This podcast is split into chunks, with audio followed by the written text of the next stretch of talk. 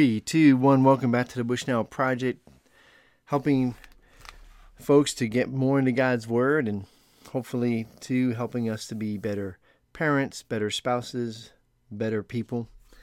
And so we are moving forward in Genesis, Genesis, the very first book of the Bible, and we're looking at the story of Joseph now. And so toward the end of Genesis, and we're in chapter 44. And Joseph is going to keep toying with his brothers. Uh, he seems to have become quite the bully or the meanie, but let's be fair. They did sell him into slavery and tell his dad that he was dead.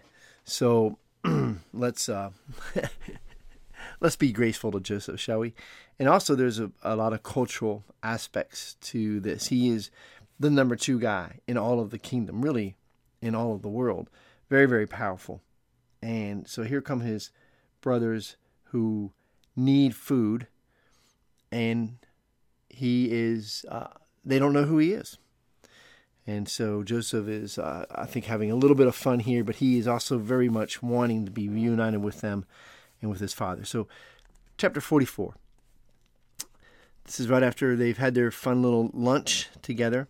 Then he commanded the steward of his house Fill the men's sacks with food, as much as they can carry, and put each man's money in the mouth of his sack.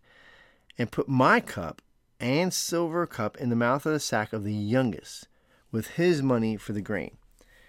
And he did as Joseph told him.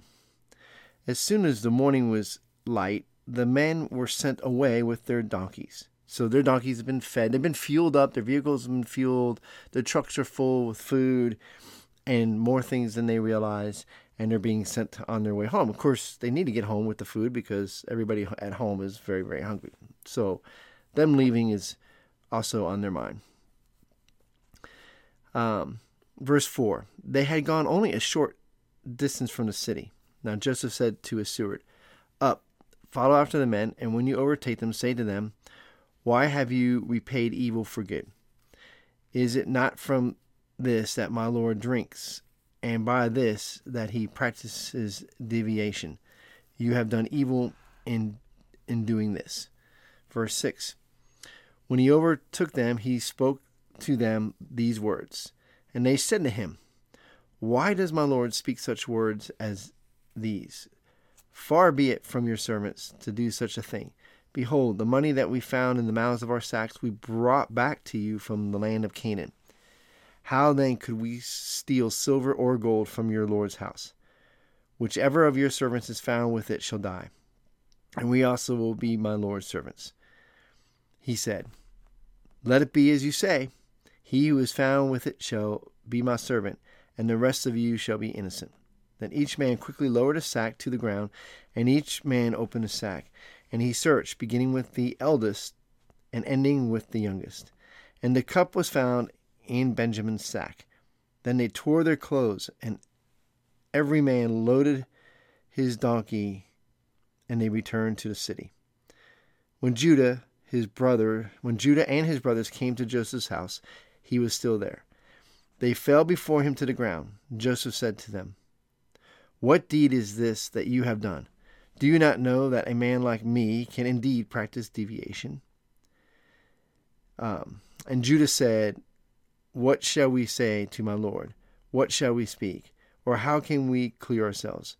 God has found out the guilt of your servants. Behold, we are my servants. We are my Lord's servants, both we and he also, in whose hand the cup has been found.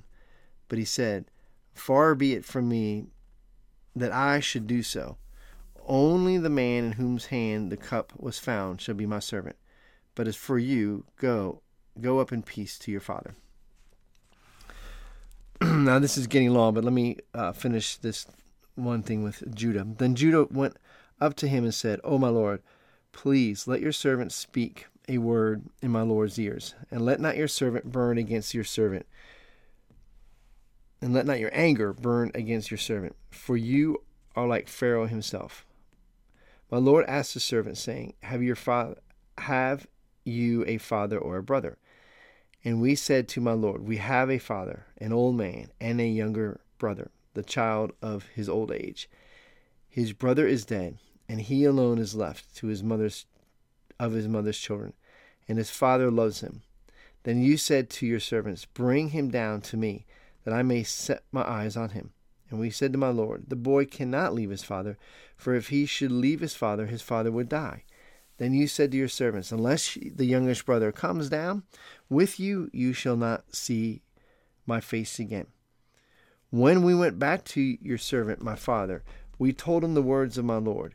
And when our father said, Go again, buy us a little food, we said, We cannot go down if our youngest brother goes, unless we cannot go down. If our younger brother, if our youngest brother goes with us, then we can go. For we cannot see the man's man we cannot see the man's face unless our youngest brother is with us. Then your servant, my father, said to us, You know that my wife bore me two sons. One left me, and I said, Surely he has borne he has been torn to pieces, and I have never seen him since. If you take this one from me, and harm happens to him, you will bring down my gray hairs and evil to Sheol. Now therefore, as soon as I come to your servant my father, and the boy is not with us, then as his life is bound up in the boy's life, as soon as he sees that the boy is not with us, he will die, and your servants will bring down the gray hairs of your servant our father with sorrow to Sheol. For your servant became a pledge of safety for the boy to my father, saying, If I do not bring him back to you, then I shall bear the blame before my father all my life. Now therefore, please let your servant remain instead of the boy as a servant to my Lord, and let the boy go back with his brothers. For how can I go back to my father if the boy is not with me? I fear to see the evil that would find my father. All right, now, want to talk a little bit more about Judah stepping up. Judah has been stepping up as a leader. Here he really does step up. He stepped up to get his father to let Benjamin come, and now he is going, oh, crud, daggone it. and so he is stepping in, but he's stepping in and saying, look, take my life instead and let the boy go.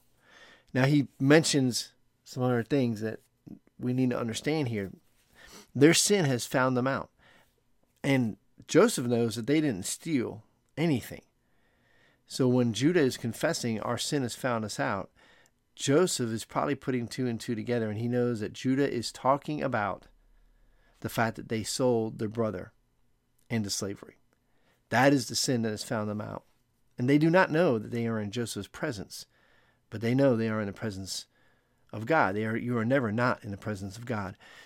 so they are not in the presence of God because they're in the presence of Joseph. Don't be confused by that. But God sees all things, and the, the day of reckoning is coming. And so that is what Judah and all of his brothers are probably thinking, except for Benjamin. All of, you know, all of them are thinking, "Oh, here we go. You know, we did that to Joseph, and so now we're going to become slaves ourselves right here in Egypt. And our father is going to be heartbroken as Benjamin becomes a slave too, who is not guilty of the sin of selling Joseph into slavery. So a lot is going on here. And it's just, uh, you know, there's Joseph's continuing to do this trickery, the, the, this word um, of divination. So it's like witchcraft or being able to see the thoughts of people and that they're practicing divination. And so they knew that they had stolen this these cups. Well they don't know. They put them there. So they're not actually practicing that but they aren't being tricky. They're toying with these guys and so this is the bible not this is not the bible saying we should toy with people this is uh, way different from that but anyways it's it's a great story it continues and we'll continue next time with chapter 45 but there we go chapter 44 of genesis Done. God bless you guys. Have a great day.